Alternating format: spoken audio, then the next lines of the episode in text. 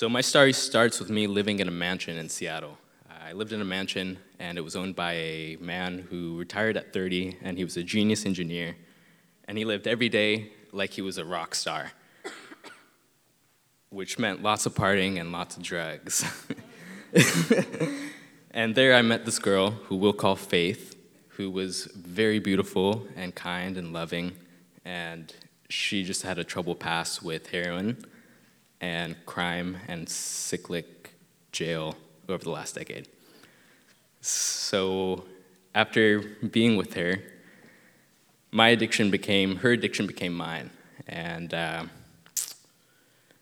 yeah, so I kind of went down this road of heroin abuse, and it was all right. It wasn't that bad. Like you know, I, I just kept telling myself positive stuff, and it, it worked out.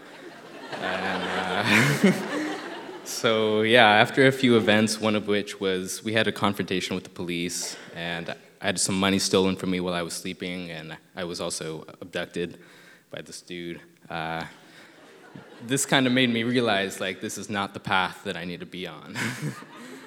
so, uh, I, I left Grace, or uh, Faith.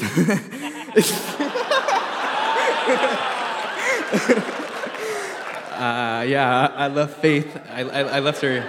We parted ways, and with her issues with homelessness, I, I left her in a motel for a week, and I returned to my spot where I quit heroin cold, turkey, and that was fucking rough. Uh, nah, nah, that's all right. yeah, so during this week, I was completely bedridden. I was basically a vegetable. And something in the back of my mind kind of told me that I need to be somewhere else. So I booked my ticket to Alaska, and two weeks later I came up here, and uh, I stayed at this place called Base Camp Anchorage. And there, uh, a man, Ole, gave me backpack, a tent, sleeping bag, and all the gear that I would need to travel because he knew that I like to travel and hitchhike. So he encouraged me to hitchhike, and I started hitchhiking, and through the incredible kindness of strangers who took care of me, I got to Homer, and after Homer, I bought a ticket to Dutch Harbor, uh, which on the ferry, which was my first time on a boat. And uh, I got to Dutch Harbor, and I'm, which is if you've never been, it's an incredible place. The volcanoes are coming out of the oceans, and it's, it's, an, it's really a dreamy landscape. And one side of Dutch Harbor, called Unalaska, is a village, and the other side's a town. So I was staying in the town at this church uh, where I met a pastor who agreed to let me stay there under the conditions that I go to Bible study every morning at 6:30. and that seemed like a good deal. Hey, I've, I've never read the Bible. I, th- I thought it would be a good opportunity. So I, I start going to Bible study. And on the fifth day, these two fishermen walk in, heaven sent from God, complaining about their lack of deckhands on their boat.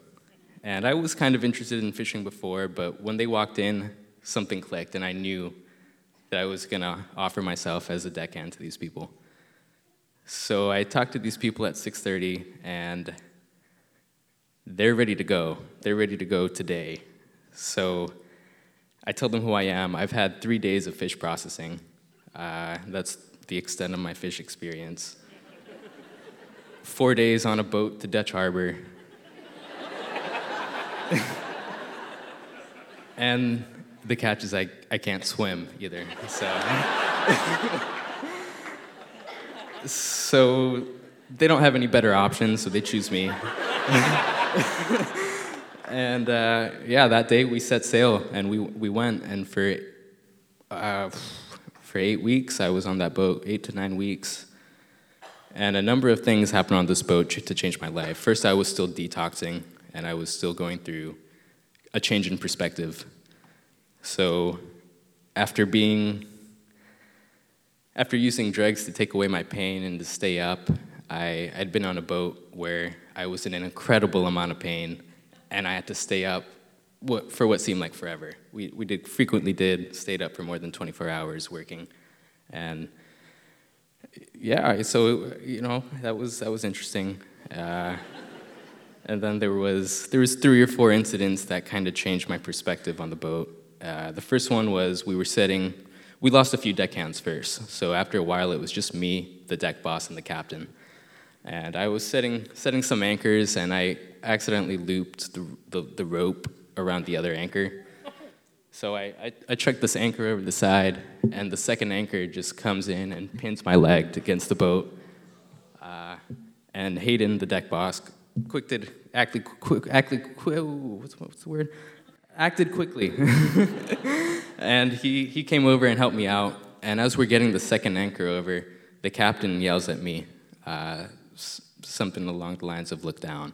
And i look down and my foot is in the bite of the rope with the anchor so just as this anchor is about to go out i got my foot out and the anchor goes over and me and hayden look at each other like yeah you know we, we did a good job and yeah, you know, we, we got it. Uh, and the second time, the, say was the second incident that happened was uh, we got the line wrapped up in our stabilizing anchor. We, we, I was on a long liner for reference. And we got the line wrapped up in the stabies, and uh, I was over the edge pulling the stabie up, trying to get to the line.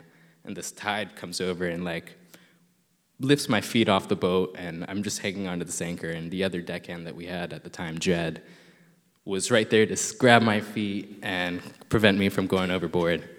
And Hayden came over and helped me with the stabilizer anchor, and we, uh, we got the line out. And again, I was feeling pretty good. I was like, yeah, you know, I escaped.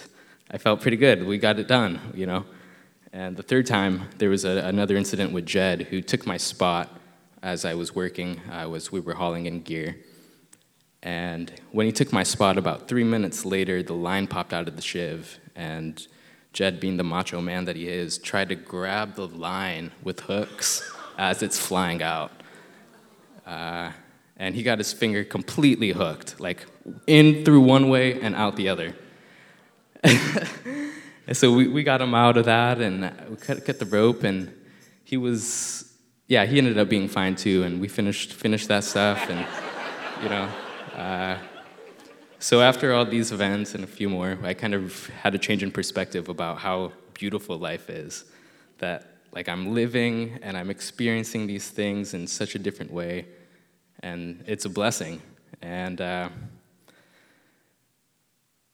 and it, yeah, I got off the boat and I had made this money that I completely legally. I had made some legal money. I, I was like.